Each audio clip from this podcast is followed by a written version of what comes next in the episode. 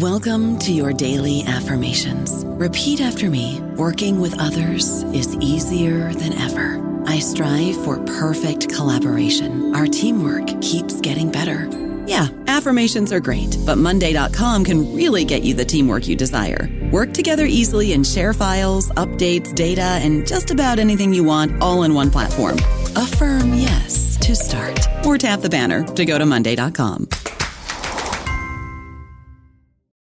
Lucky Land slots, you can get lucky just about anywhere. Dearly beloved, we are gathered here today to. Has anyone seen the bride and groom? Sorry, sorry, we're here. We were getting lucky in the limo and we lost track of time. No, Lucky Land Casino, with cash prizes that add up quicker than a guest registry. In that case, I pronounce you lucky. Play for free at LuckyLandSlots.com. Daily bonuses are waiting. No purchase necessary. Void where prohibited by law. 18 plus. Terms and conditions apply. See website for details. Hello, everybody. This is Marshall Poe. I'm the editor of the New Books Network, and I'd like to tell you that we have a new and improved website. It has two new features that we think you'll love. One of them is a vastly improved search engine so that when you type in keywords, you'll get a bunch of episodes really quick. The other is the ability to create a listener account. And in that listener account, you can save episodes for later listening. So you can create a kind of listening list. We think these features are neat and we think you'll enjoy them. Please visit the site today. Welcome to the New Books Network. Hello, welcome to the New Books in Israel Studies podcast. I am your host, Ari Barbalat. I am honored and blessed to be in dialogue with my guest today, Ehud Olmert, the former Prime Minister of Israel. We will be discussing his new book, Searching for Peace, a Memoir of Israel, published in Washington, D.C. by Brookings Institution Press 2022. Ehud, it's an honor to be in dialogue with you today. Thank you. Thank you for inviting me. To begin, please tell us about yourself. Where did you grow up? Were there any childhood events that impacted the adult you would later become? Well, you know, considering the fact that I'm retired after being in the central uh, political stage in the state of Israel for over 40 years, uh, I don't need to introduce myself from my childhood. But I guess for the American American audience, uh, this is uh, uh, a must. So I'll say that I was born in a in a place in in what is now known to be a Roman castle. Mm. Uh, that was uh, built uh, thousands of years ago. And at that time, before the creation of the State of Israel, my parents, together with 27 other young families, lived there without electricity, without running water, uh, and were members of the uh, then underground uh, organization, the Irgun, which was led by the future Prime Minister of Israel, Menachem Begin. Yes. And that's where I was born. today, there is um, subsequently, after many years, uh, uh, with uh, archaeological diggings, they uh, found and rehabilitated a huge amphitheater. And now this is uh, one of the most popular amphitheaters for uh, musical concerts, uh, in uh, particularly for uh, jazz and rock in the state of Israel. But so when I was born, and I said that I was bo- when I was young, and I was asked, "Where were you born?" and I said, "In Shuni." Mm. Everyone looked at me like I was you know, some weird. Uh, and I had to say what it was. Now, when I said that I was born in Shuni, uh, people look at me and said, Were you born in the middle of a concert? Uh, because uh, it is now well known all over the uh, Israel. I grew up uh, subsequently in, in nearby. My parents moved after the creation of the state of Israel. They moved into Binyamina, which is few kilometers from uh, the uh, Shuni, that Roman castle, which is in the slope of Mount Carmel. uh, near Binyamina, between Binyamina and Zichron Yaakov, which is the center north uh, of the state of Israel.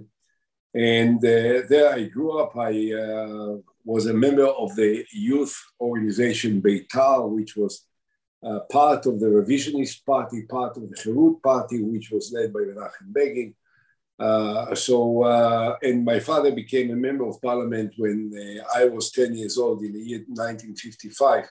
So, politics uh, was part of the uh, uh agenda of our home uh, for uh, since I was a child. And we were four brothers. we, at the beginning, life were very difficult and very modest. Uh, we didn't have a bathroom in our home where we moved to, and uh, uh, we didn't have uh, all the uh, elementary facilities. But uh, later, as life developed, my parents succeeded to build a larger house in where we lived and we grew up in a in a small place which is slightly far away from the center of the country. And um, life was very pleasant very nice. Uh, uh, we lived in a small community uh, where everyone knew everyone. You never lock the door of the house because uh, you know there was no reason to lock the houses. Now something that, of course, will not be practiced anymore by anyone, even those who live in that same place. I think at that time, the number of people living in this uh, little township was less than a thousand. Uh, now, uh, I think uh, there are more than, uh, it's, a, it's a larger township of close to 20,000 people living there. And it's uh, more urban in comparison to the village type life that we uh, entertained at the time that I was a child. Um, I grew up in a family that uh, was very well known, particularly because my father was a member of parliament from early ch- my early childhood. But life were very humble, very modest, very simple. Uh, uh for me to uh, go to Tel Aviv was a day of a great excitement because uh, there were no ways that you could easily go from one place to the other. There were no private cars at that time. The only uh, way to go out to uh, the bigger town was by uh, the uh, train. And uh, the place where I lived in, Binyamina, was had a, a, train station, and there were trains going to Tel Aviv to the center and to Haifa to the north. And uh, this was the only connection that we could have to go to town, uh, which uh, may have occurred to me twice or three times a year. This was a great event. Uh, so normally, uh, I would say that I grew up as a village boy in a small place, relatively isolated, with lots of friends that were living together and uh, lots of uh, families, which I mean, lots, uh, you know, uh, 50 families or more, that we all knew each other and that uh, we had very good uh, communication and and friendly relations. And that was until I eventually I, I studied at the elementary and high school in Binyamina. I did well in the high school uh, and then I went to the army, and then I went to uh, study at the Hebrew University, and that's where I emerged out of the relatively loneliness of a small village in uh, in uh, Binyamina to the large city of Jerusalem and the campus of the Hebrew University in the mid 60s, uh, some 55 years ago. Uh, life was entirely different at that time what formative experiences in your life inspired you to become involved in politics? Well, I guess that uh, mostly probably the fact that uh, I grew up in a family which uh, politics was very much part of its life. My father was a member of the Irgun, which is the underground movement, which was part of the fight for the creation of the State of Israel, led by then uh, the commander of the Irgun, later to be Prime Minister of Israel, Menachem Begin. And uh, he himself became a member of parliament uh, when I was 10 and so politics and the national agenda and the uh, public events, national events and international events were part of the daily talk in the house uh, amongst all of us, my father, my brothers, myself, my mother, and uh, many of our guests, and uh, very often there would be guests coming to visit my father my parents who were uh, famous people, members of uh, the government, members of the Knesset, uh, that were my father's colleagues. and so, you know, being part of the public scene was something that I grew with. And I guess that that had the impact that ultimately uh, uh, injected in, in my mind the awareness for uh, public uh, uh, affairs and for the needs of the public and for the events of the uh, country and the need to influence them. What inspired you to write this book? What message do you hope to convey to your readers? Well, look, uh, I'm I'm probably well at this stage now. There are only three former prime ministers living. Yes less than the number of living uh, former presidents of America. Yes. America, I think you have about five uh, former presidents alive, other than the incumbent. In Israel, there are only three. And until when I wrote the book, there were only two former prime ministers, myself and Ehud Barak. Uh, and uh, I think I served more than any of uh, the others. I, I was elected nine times uh, to the Israeli parliament. I was elected two times uh, to be mayor of Jerusalem in a citywide elections. And uh, the, the most important, the most, uh, the largest and the most important city, of course, in Israel, maybe one of the most important cities in the world, and so on. So, uh, and I served as the 12th prime minister of Israel in the history of the state of Israel in the last 75 years. There were only uh, now 13 prime ministers, from Ben Gurion to Bennett. Mm-hmm. I am amongst the, uh, these 13. So I, thought I thought that uh, the experience, the uh, events that I was part of throughout the last 40 years in my nine terms at Knesset, in my two terms as mayor of Jerusalem, as my term as uh, prime minister of Israel, might be of interest uh, and I wanted to leave uh, my memories uh, to uh, my younger generation in my family. I have five uh, children and 12 uh, grandchildren. And I thought that it will be good and meaningful to leave them in an orderly manner. my memories, my stories, my achievements, my failures all of it put together so that uh, they will be able to learn it and to uh, relate to it in whichever way they will find fit. And of course, I can say that the uh, larger picture, I mean, the larger public uh, would also uh, maybe of some interest. Uh, I think that this is the first time the former prime minister of Israel, who is Israeli born, wrote his personal memories. Uh, Menachem Begin uh, said uh, years before he retired that the day will come that he will uh, uh, um, write his memoirs from the Holocaust to resurrection. This was the title of the book that he promised to write. He never wrote it. Yitzhak Shamir wrote uh, a brief account of uh, his period uh, in different capacities, but this was not a more broader presentation of his background, of his uh, days in the underground, and his days as a prime minister.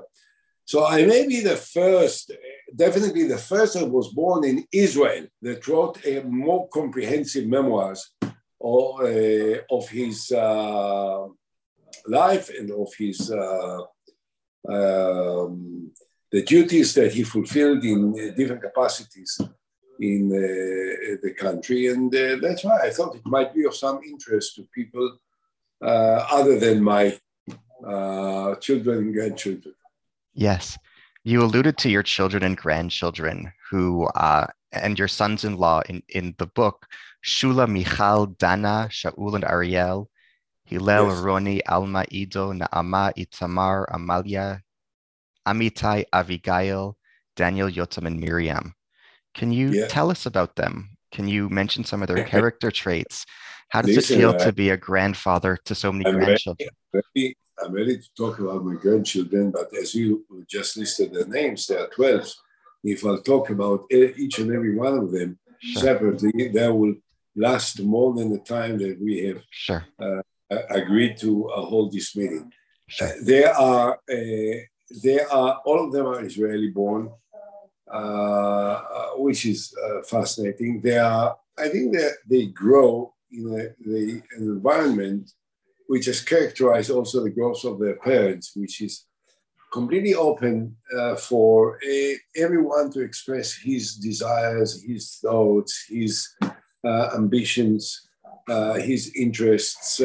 there is a complete freedom of thought and expression in the house. No one is supposed to uh, uh, be in favor of something or against something only because of the expectations of others, his parents or his grandparents. So uh, the uh, uh, the uh, relations amongst our, our grandchildren are, are, very friendly and very intense. we meet a lot. We talk with each other. We spend time together in different uh, ways. Uh, the uh, the grandparents with the grandchildren, the parents with the their children, the um, the um, um, relatives, you know, the uh, uh, that uh, are more or less in the same ages. We have a couple that are uh, 19, couple that are 18, couple that are 16, 17. So all of them are cousins that uh, find interest in each other and they uh, cooperate a lot. So we have a very uh, lively and warm family, and I'm very proud of it, by the way. I think that this is perhaps one of the greatest achievements of my uh, wife and myself that uh, one of our daughters uh, came to us just a, uh, last week. We were celebrating the bat mitzvah of uh, Danielle, one of our grandchildren, granddaughters. And our daughters say to us, you know, you were really great parents. And I asked why. This is quite a surprise. I didn't know I was such a good uh, parent. So they say to me, there was always a sense of freedom and independence in the house. Everyone could spell it out in every way he wanted. It doesn't matter what your the position of the father was or the mother was or any one of the uh, children. Everyone could speak up to say what he thought, to do what he wanted to do, to go where he wanted to go, and there was uh, a, a sense that one can do everything that he wants to do, which was great, and I'm very, uh, very proud of it. Uh, all of my children are very uh, accomplished, very, very talented, and, and very different from each other.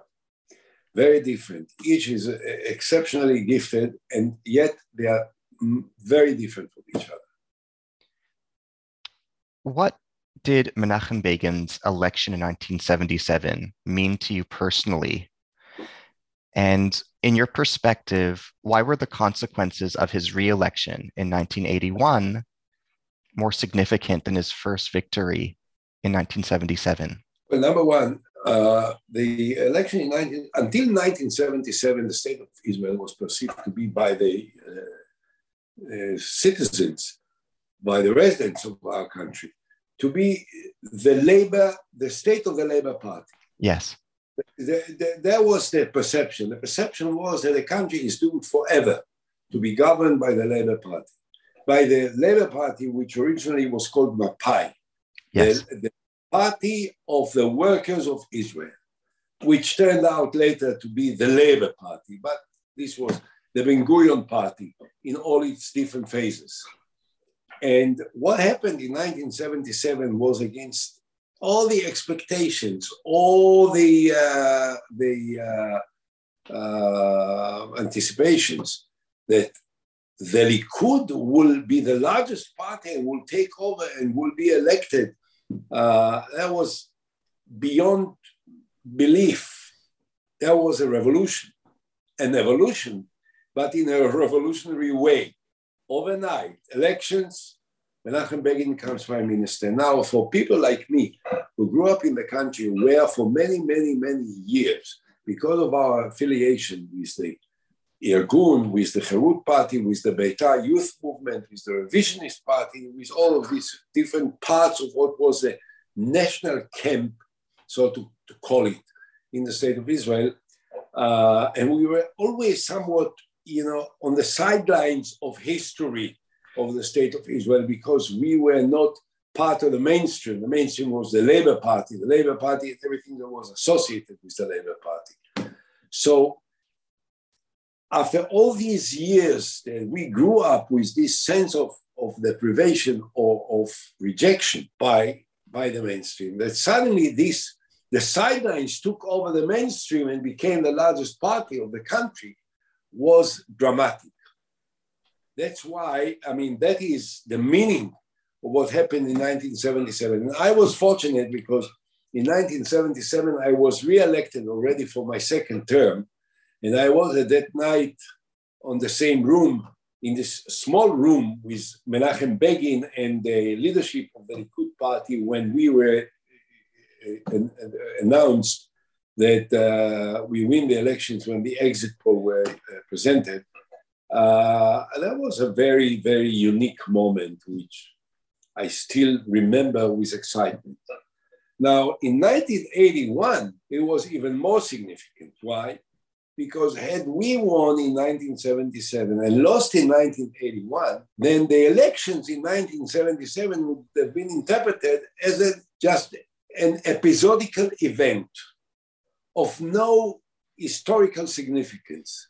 Okay, the Labour Party failed one time, they recovered in 1981, everything went back into its route.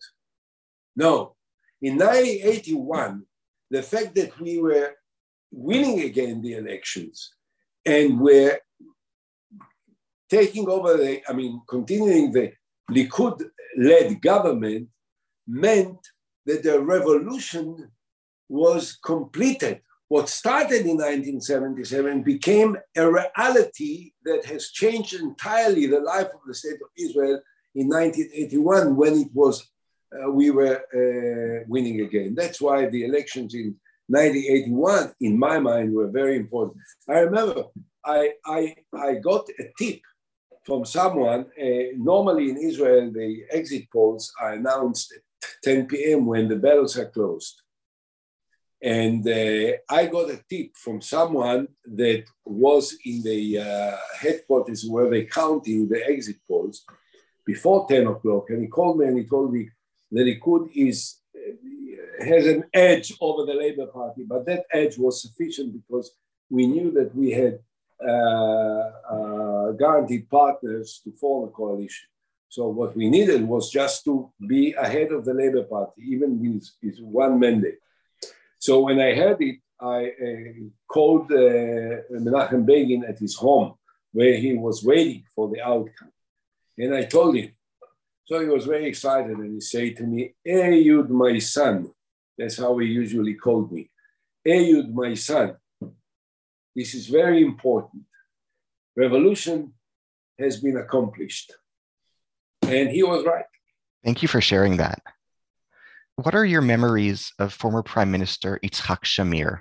What was his personal character like, and can you share some of your memories of him?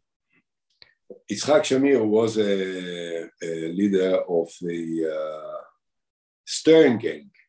Stern Gang is uh, not a very popular name in the context of an historical uh, uh, discussion about the creation of the state of Israel because they were a more radical organization. Uh, and he was a very brave commander of this organization. He was uh, a son of a family which uh, didn't last, uh, didn't escape the Holocaust, and his parents were exterminated.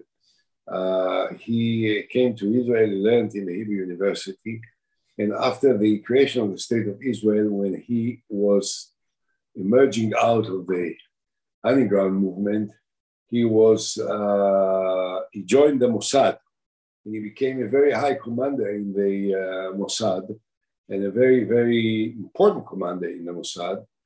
And uh, subsequently, he had some business, and then he uh, was called by Menachem Begin to be his right hand person, and subsequently, he uh, stepped in his uh, shoes when Menachem Begin retired. Now, the person that I knew, Yitzhak Shamir, was the most humble and modest person you would imagine. He, he was, uh, we were always teasing him and we were laughing about it, he was uh, a secret keeper like no one ever. Uh, we always used to say that when he hear the reports of the uh, uh, intelligence in the Mossad, he doesn't even share it with himself because he doesn't want anyone to know.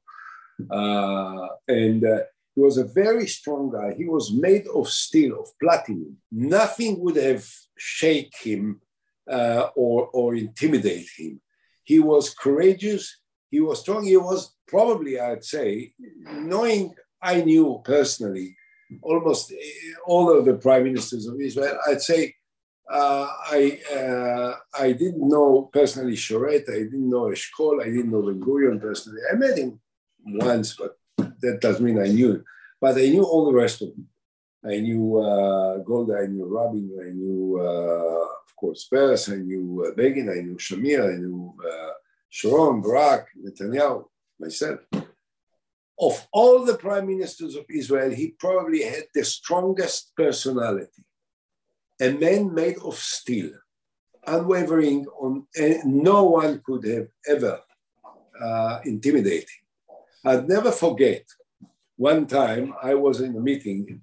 I was at that time, I think, a minister uh, in his cabinet, and he met uh, with uh, uh, the secretary uh, James, the the um, uh, Secretary of State of the United States. James Baker. And, pardon? James Baker. James Baker, yes, I'm sorry. Uh, James Baker. And uh, James Baker was pissed off with him because every time uh, he said he came to Israel, uh, Sharon was building a settlement. Mm-hmm. And that irritated him and the president. And he was sitting there in that meeting in the prime minister's office. And we were just about four of us or five of us including the American ambassador at that time, I think Tom Pickering.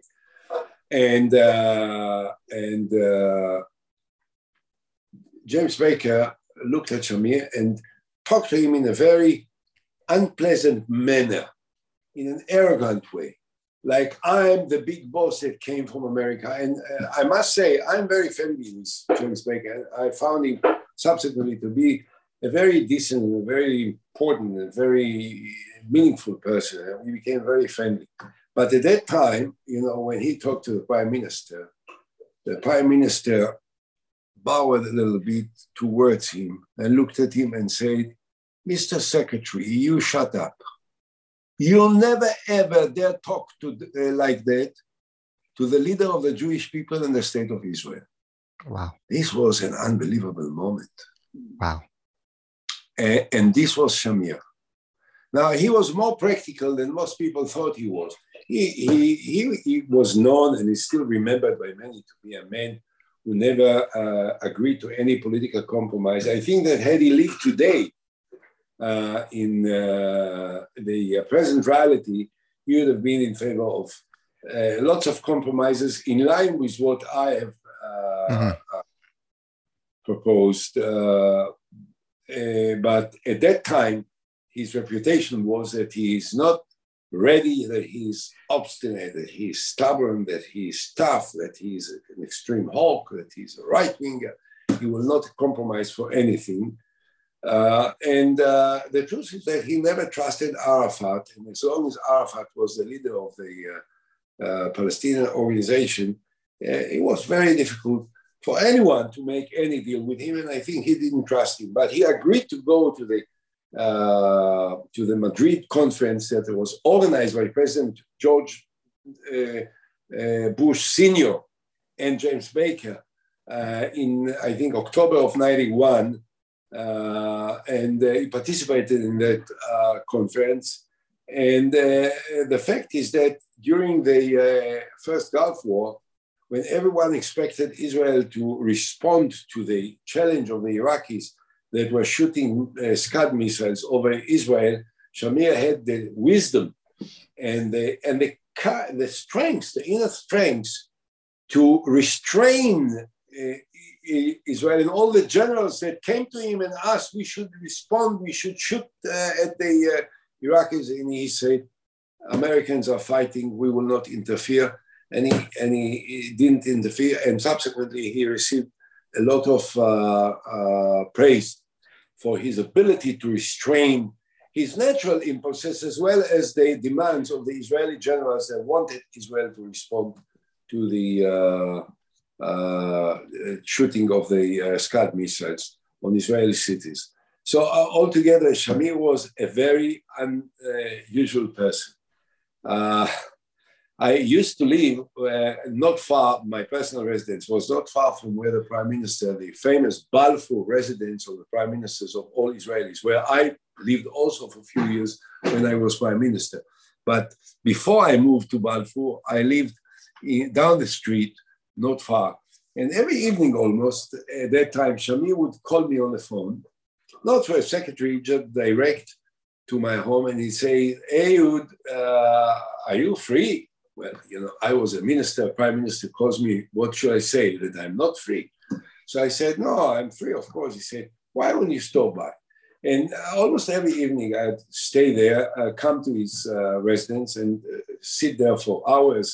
And we will we will make the telephone calls across the world to everyone that the prime minister either didn't answer his phone or that he was uh, uh, interested to talk to. And, you know, at that time, you, you can't believe that we live like that, but this is a reality that is still in 1990, 1991, 1989. We lived, there was no secretaries after eight o'clock. So every evening, Shamir would come home with a copybook uh, of, uh, you know, of elementary school with names and numbers that his secretary dictated to him, and he wrote it in his circular uh, handwriting. And he would say, okay, let's call them. Let's call President Bush, uh, or let's call uh, President Mitterrand, or let's call uh, Elie Wiesel, or let's call uh, other guys that uh, we were curious to uh, speak with. And uh, everything was very, very modest, very humble, and uh, but very clear mind and very clear, very focused as a person. and there's one thing which is very moving, very exciting, which I can't never forget. Uh, one time uh, there was uh, this terrorist attack on a, Jewish uh, uh, synagogue in, or uh, Jewish center in Istanbul. Yes. you know, a huge city, a big city, a very exciting city. I love being there. but Saturday, Jews were praying Saturday morning in the shul, and the uh, shul was attacked by uh, uh, terrorists, and a few of the uh, Jews that were praying there were killed, and the blood was just flooding uh, in the sidelines there. And of course, televisions uh, immediately television crews uh, came to uh, to the uh, site, and uh, there was a, one interview which was very moving.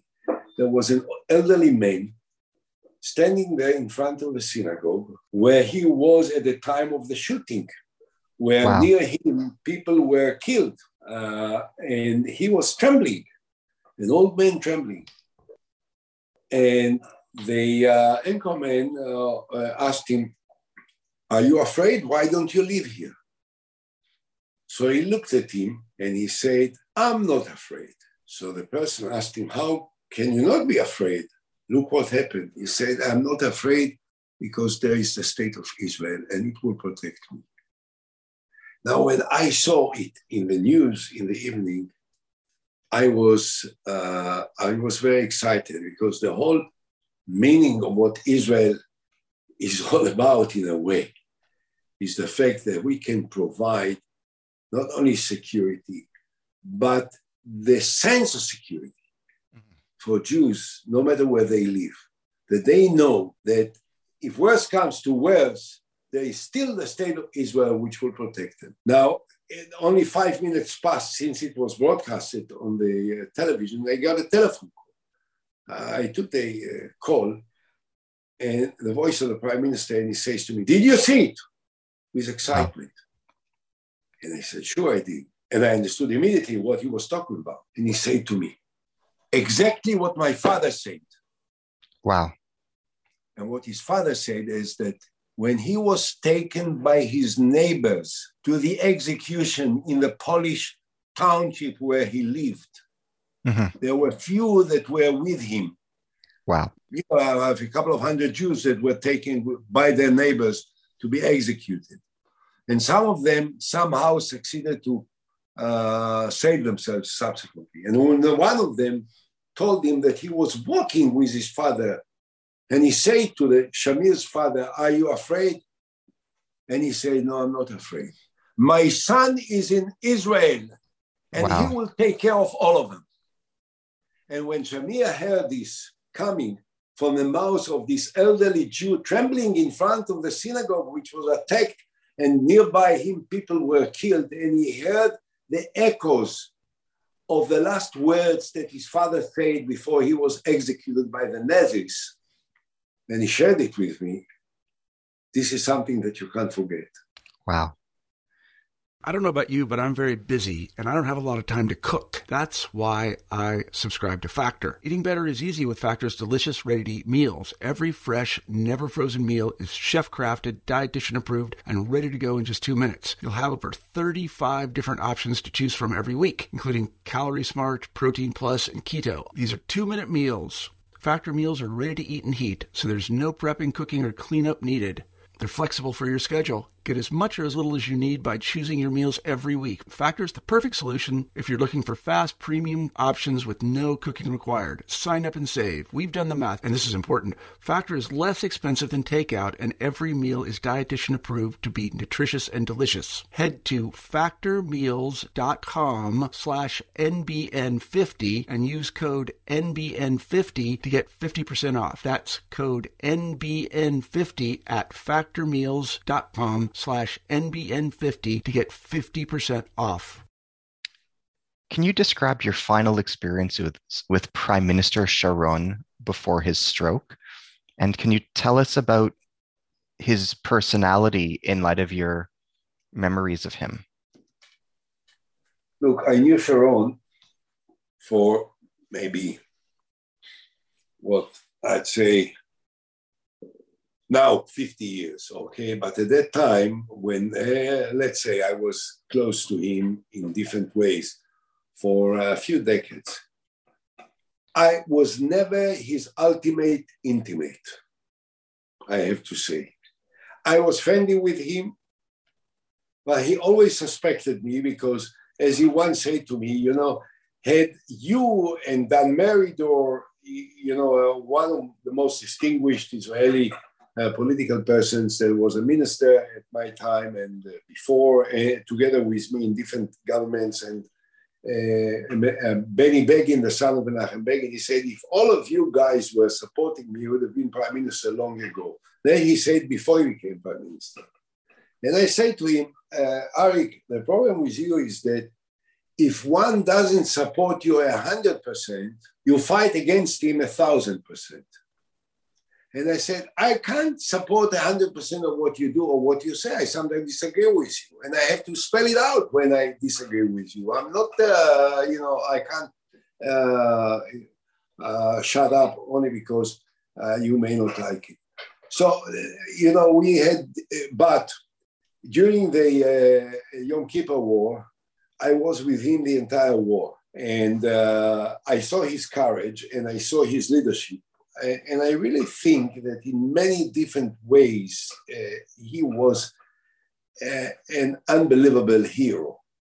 Uh, one of the greatest military commanders and heroes in the history of the state of Israel. Uh, one couldn't but admire him. His tenacity, his determination, and his ability to withstand all the pressures and all the difficulties, all the constraints, and move forward and never, never, never surrender this was something that was a, a, a lesson for life uh, for me. Uh, so you know, we were we were friendly uh, altogether, but I could not say that I was uh, in the very inner innermost group of his friends.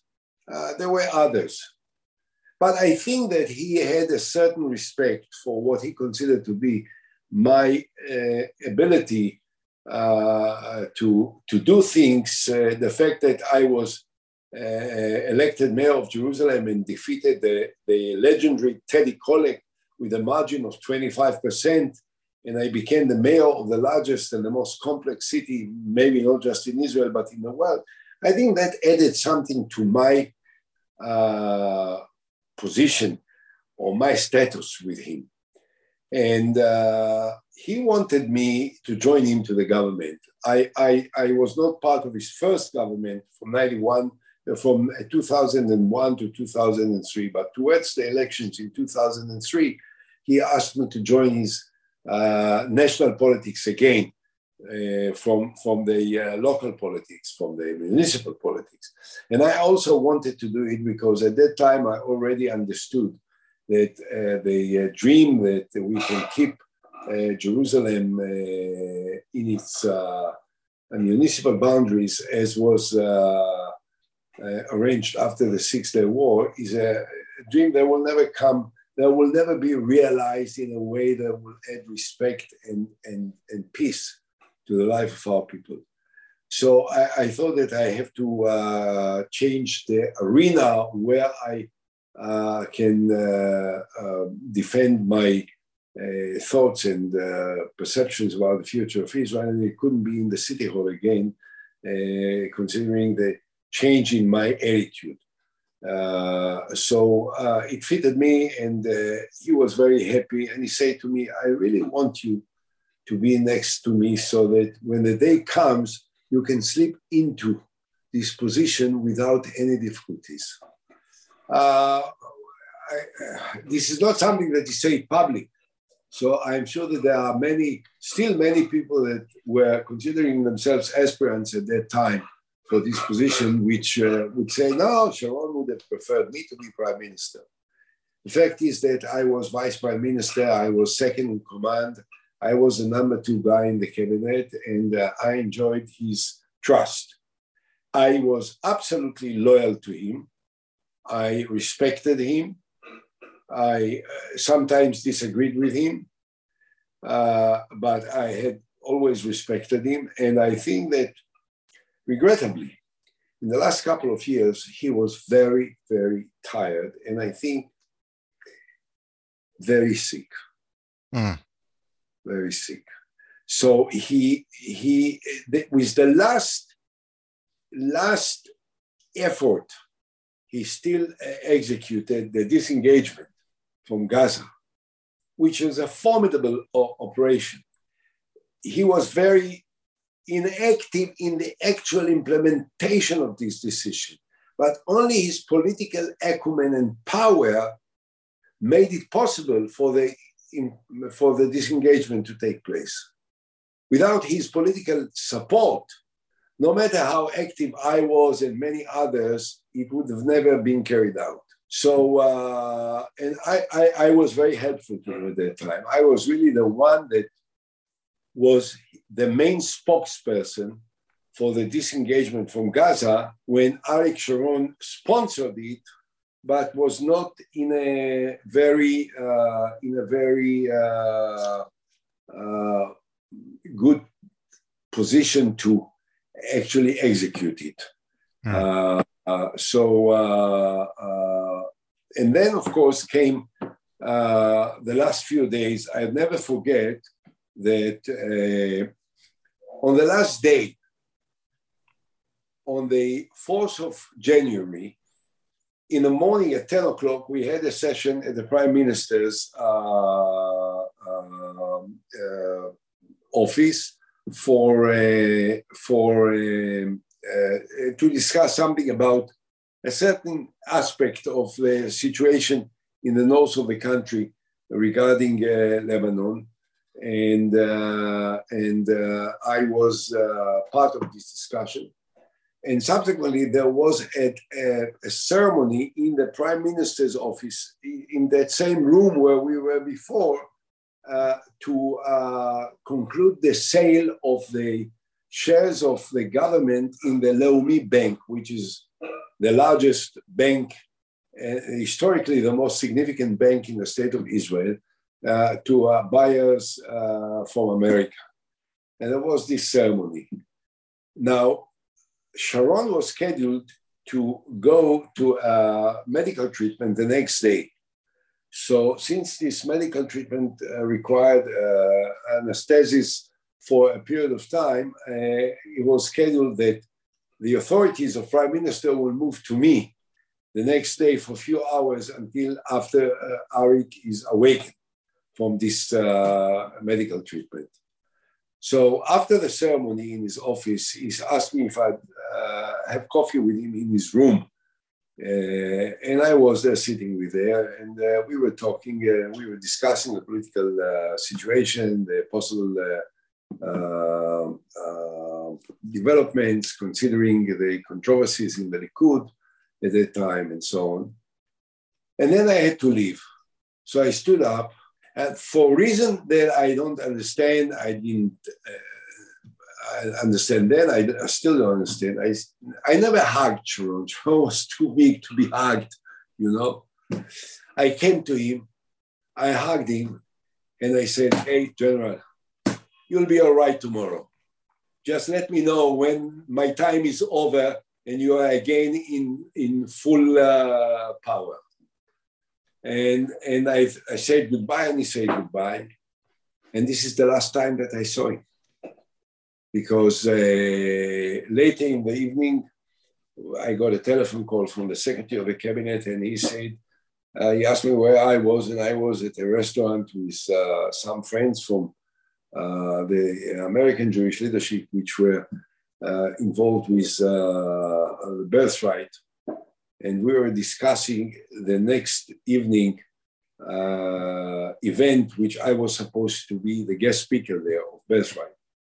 And suddenly there was a telephone from the secretary of the cabinet who asked me to, uh, he said to me, Sharon lost his conscience. He's on his way to the hospital. I suggest that you will uh, go home and wait for every eventuality.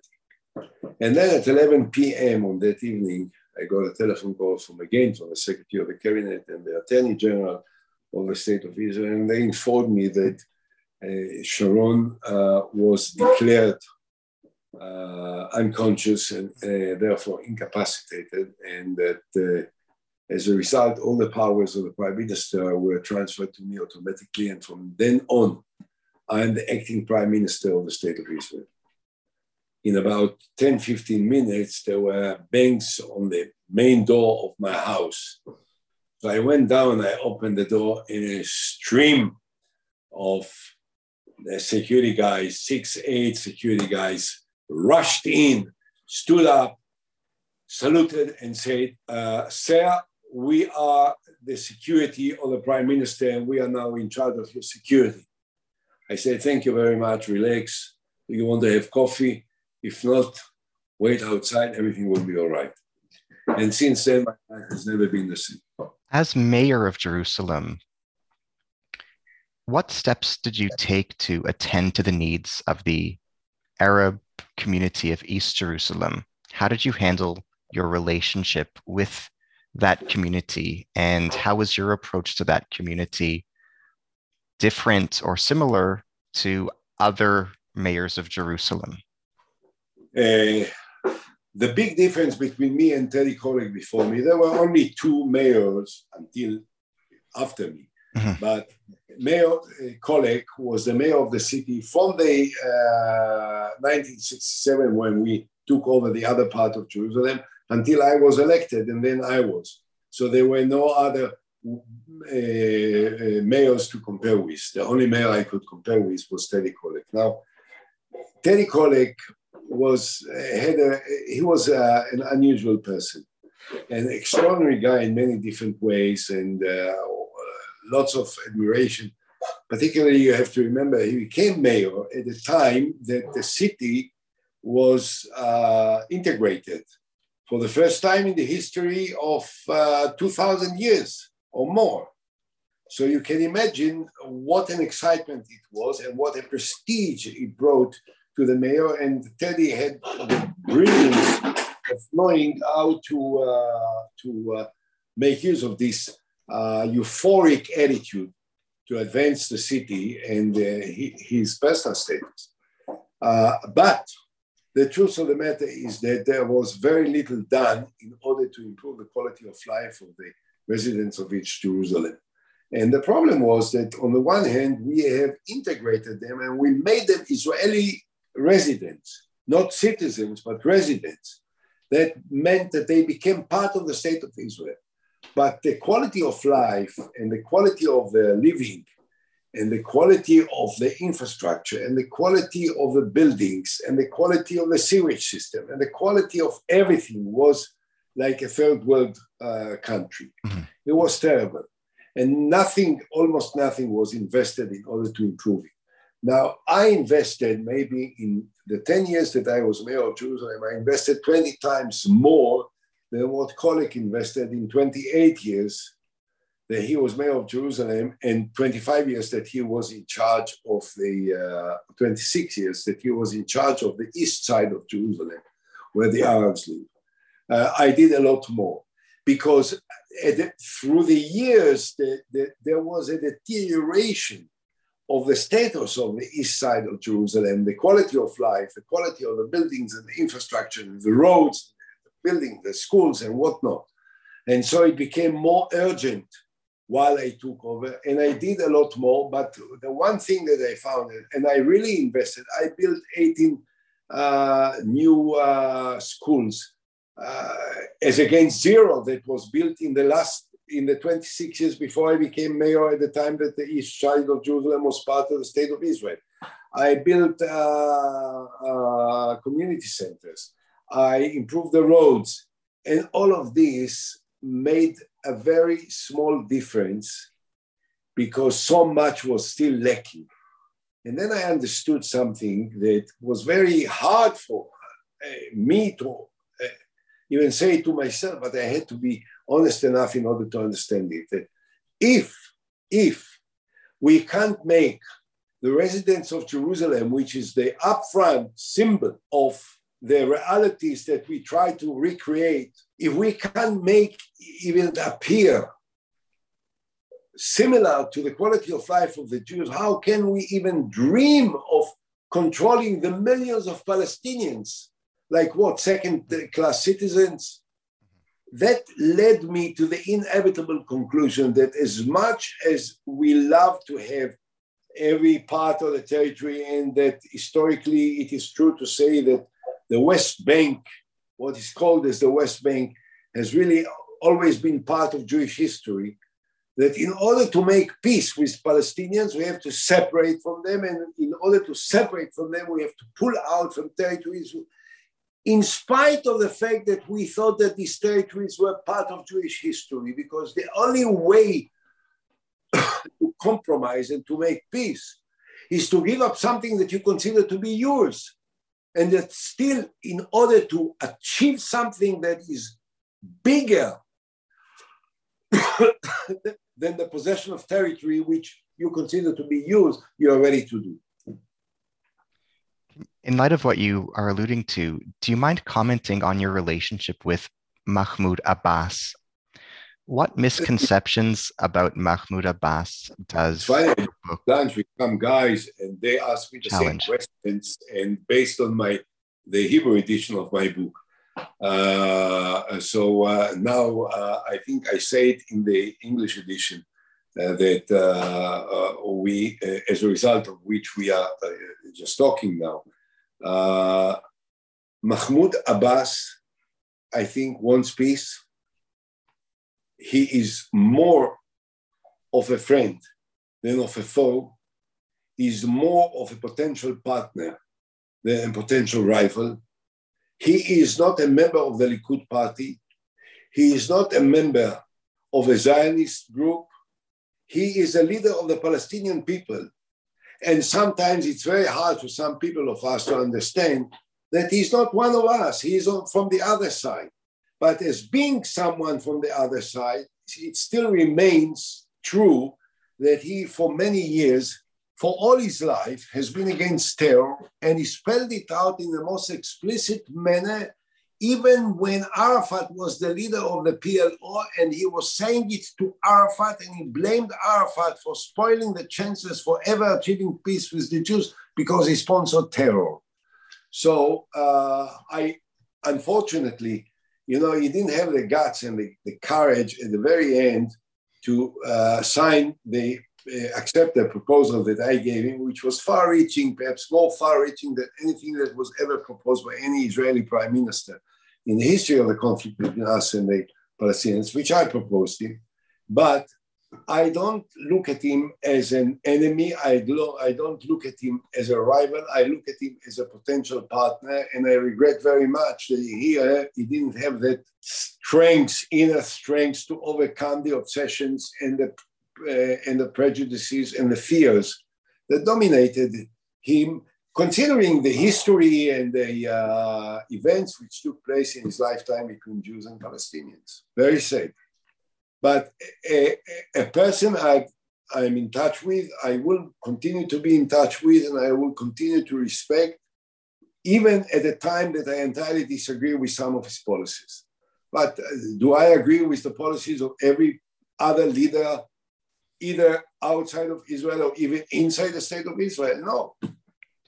Thank you.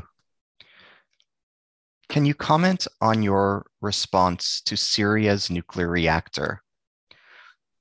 What lessons does your response to Syria's nuclear reactor teach us in regard to how to handle Iran's nuclear program? Can you comment on your response to the Syrian nuclear reactor? Look, um, when I found out, uh, when I got the uh, information from Mossad that uh, about the atomic reactor in Syria, there was an atomic reactor being built for quite a time, and it was near completion at the time that we found out about it its nature and every detail about it uh, by uh, a very daring and extraordinary operation of uh, the fighters of Mossad. And was brought, I, I, I mean, I authorized this operation ahead.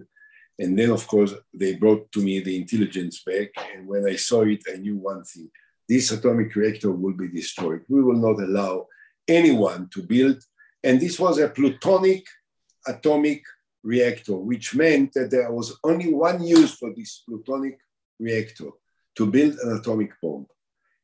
There could be no excuse that this is for civilian use because this was plutonic. And there is only one purpose for a plutonic reaction reactor, and this is the uh, creation of an atomic bomb. So I said, no way, I will, uh, we will destroy it. Then, of course, uh, the question was how to destroy it, how to avoid a, a, comprehensive war between us and Syria, how to uh, to uh, do it in the best possible manner so that uh, the outcome will be uh, exactly what we want and the it will not require any further confrontations, military confrontations with Syria. there was a time that I wanted America to attack not because I thought that we can do it. I knew that Israel can do it better than anyone, perhaps even better than America.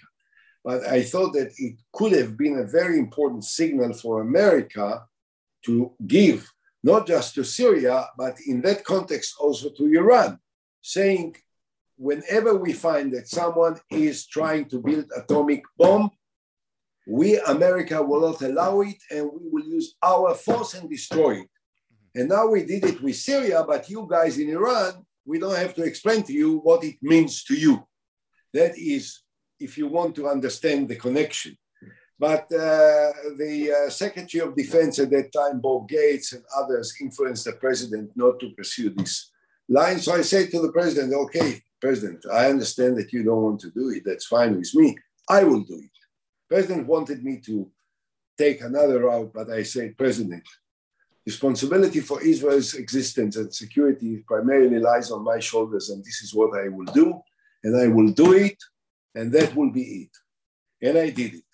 Now, the difference between uh, Syria and Iran is dramatic. Number one, the Syrians were building an atomic reactor which was meant to create an atomic uh, bomb, and there was no question about it and no doubt about it we can't say the same about uh, Iran at this stage, number one. Number two, the, uh, the reactor was near completion. Had we waited, it may have been warmed and may have been operative, and at that time to destroy uh, the uh, acting, uh, working uh, atomic reactor could have meant such a contamination of territories, particularly near the, the river Euphrates, which would mean the contamination of the entire river with an unbelievable historic responsibility for everyone that will die ever near the river that I didn't want to wait,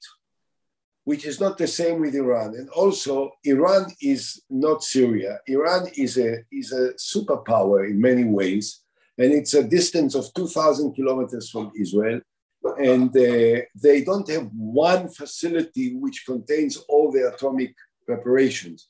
They have many facilities, and so the direct military attack in Iran is so much harder, more difficult, and perhaps almost impossible in comparison to uh, what we could do in Syria. Therefore, the comparison is not valid there are many things that we could do in order to stop this atomic uh, program of Iran. Many were done in the past, and therefore, although the anticipation originally was that in 2008 they will have an atomic bomb, we are in 2022, almost uh, 14 years uh, afterwards, and they still don't are not yet close to atomic bomb. I think that what President Biden is doing and what President Obama did was uh, fundamentally the right thing. Agreement could have been better and more, more uh, uh, include, inclusive of all the different possible dangers inherent in this situation. I hope that uh, the agreement Biden is about to sign now will be uh, even better. But I am in favor of an American control over this process rather than and Israeli, uh, because I think that uh, this is first and foremost the responsibility of America. And I trust President Biden when he says that he will never allow Iran to have nuclear power. What was your relationship like with President George W. Bush? And if you had more time in power, how would you have handled Israel's relationship with President Obama differently than it transpired? Number one, I, I uh, liked, I loved President George W. Bush. We became very good friends. Uh, we were really had uh, wonderful relationships. Uh, and I think that he's a very personal, very, very warm, very smart, very sophisticated uh, person, very decent, very trustworthy. I, I, I thought that he didn't deserve some of the mockery and the criticism that he got at the beginning of his term. When I got to know him, I actually knew him before I was uh, a prime minister and before he was president. He reminded me uh, the first time that uh, uh, he called me when I became acting prime minister. He said to me, uh, "Hey, buddy, uh, when we first met, I was governor and you were mayor. Now I'm president and you are acting prime minister. That's some kind of a change." Wow. And uh, since then, we had many, many talks. We used to talk a lot on the phone. We met many times. I guess that in the period that I was prime minister, he met me more than he met, met perhaps any other leader in, in the world. And uh, I had enormous respect for him and gratitude for his support, for his assistance, for his involvement, for his care for the Jewish people and for the state of Israel. I, unfortunately, the Jews in America didn't respond uh, likewise uh, in terms of uh, their voting pattern. but this is something that relates to internal American politics. the um, uh, the attitude of Netanyahu to Obama was outrageous and obnoxious. And I said it from the very beginning. I think that Obama is an historical phenomenon mm-hmm.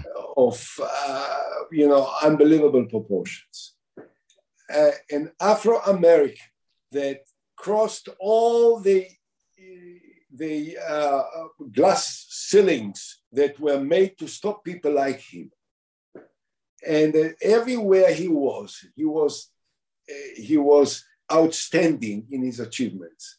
In high school, in university, in Harvard, at the editor in chief of the Harvard uh, Law uh, magazine, which is something that has never been done before. As a senator, in a short period of time that he was senator, and as president, the healing of America, the uh, the the ability to pull America out of a crisis, which has uh, influenced the life of America uh, at the end of 2008 uh, his uh, outstanding ability to reach out for different factions of the population, uniting rather than dividing. Uh, we, we worked together for a short period of time. They overlapped the time that I was about to leave and he was just coming in. And we used to talk a lot on the telephone.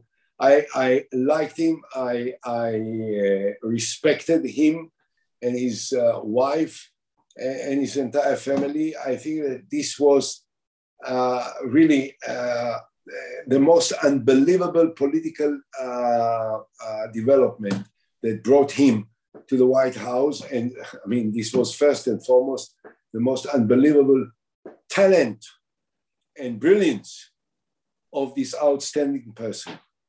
And I thought that, uh, unfortunately, the Prime Minister of Israel at my time, at, uh, that succeeded me, Netanyahu made every possible effort to uh, antagonize and to uh, conflict with uh, President Obama. Regrettably, it didn't help the state of Israel. And they uh, just to, uh, I think, in conclusion to our very exciting meeting, I can say that in spite of the fact that the Israeli prime minister did everything in order to insult and antagonize the United States president, the American president uh, Barack Obama, did everything that he could in order to support the state of Israel, to support the security of the state of Israel, to give us political and military assistance that was needed. And I can't but say that on behalf of millions of Israelis, I'm grateful for what he did one final question I would ask you, uh, being respectful of the time, is if you had extra time as prime minister, how would the Middle East look different? How would Israel's relationships with the Palestinians? How would Israeli domestic society have looked different if you had more time? I believe that had I been uh, prime minister for another half a year, there would have been peace between Israel and the Palestinians. Everything in the Middle East would have been dramatically different. We would have been living now all over 10 years in peace between us and the Palestinians. I don't say, and I never say, and I never pretended even to suggest that had we signed peace with the Palestinians overnight, there would have been uh, a different life without terror, without threats, without fears, without hatred. Uh, it would have taken a lot more time to pull out from this uh, uh, status that we were in and the Palestinians were in for so many years uh, under occupation from their side. We are with the terror and the hatred from their side. So, but peace would have started a revolutionary change that would have changed the entire Middle East. Uh, uh, by then, uh, already there, there would have been the Abraham Accords would have been signed 10 years earlier. The relations between Israel and Saudi Arabia and all the other Emirates would have been uh, formal diplomatic full relations uh, with countries like Indonesia, like Malaysia, like uh, North African countries, everywhere. Everything would have been different. It was as close as as as you know what can i tell you uh, millimeters of an agreement unfortunately uh, they uh, i was forced to leave because of my uh, uh, investigations as you well know and graciously not asked me about but um, i have to say i had to retire uh, doesn't matter that i uh, and subsequently, I, uh, after I retired, I was indicted and convicted for getting illegal uh, political contributions, something that never really happened. And I never, I couldn't comprehend how I could have been convicted for something that I, I never was part of, never came to me. The money was not ever uh, found there was no evidence that there was money, that there were contributions, whatever. Uh, it's a bizarre story, but it doesn't matter. I was convicted, so I had to serve my time in uh, prison, which I did, and uh, and uh, peace was lost. And uh, and I think that this was a great loss for the future of the people of Israel and the future of the Palestinians in the Middle East and the future of the stability and the uh, and the uh, dramatic uh, change of the quality of life between uh, in the uh, our part of the world. But th- this is life, and uh, there is only one way to deal with it: to be strong enough to absorb it, and to be optimistic enough to look forward and and never forget what happened but focus on what can happen and what can be done. I always remember uh, what uh, I think uh, uh Robert Frost, the American poet, wrote, and uh, uh, Bobby Kennedy and John Kennedy used to recite many times. They said, There are people who think eh, about things that were and ask why. And I dream of things that never happened and ask why not. And this is what guides me in my life and gives me the power and the strength to carry on. And thank you very much for inviting me for this exciting. Thank you. It was my, it was my absolute honor. I was blessed to talk to you. I loved how much I learned from you, and I loved reading this book. It was a fascinating memoir, and will go down as a significant contribution to the historical record when your time in office is studied by academics like myself and others. Thank you very much, Ari. Thank you. Thank you.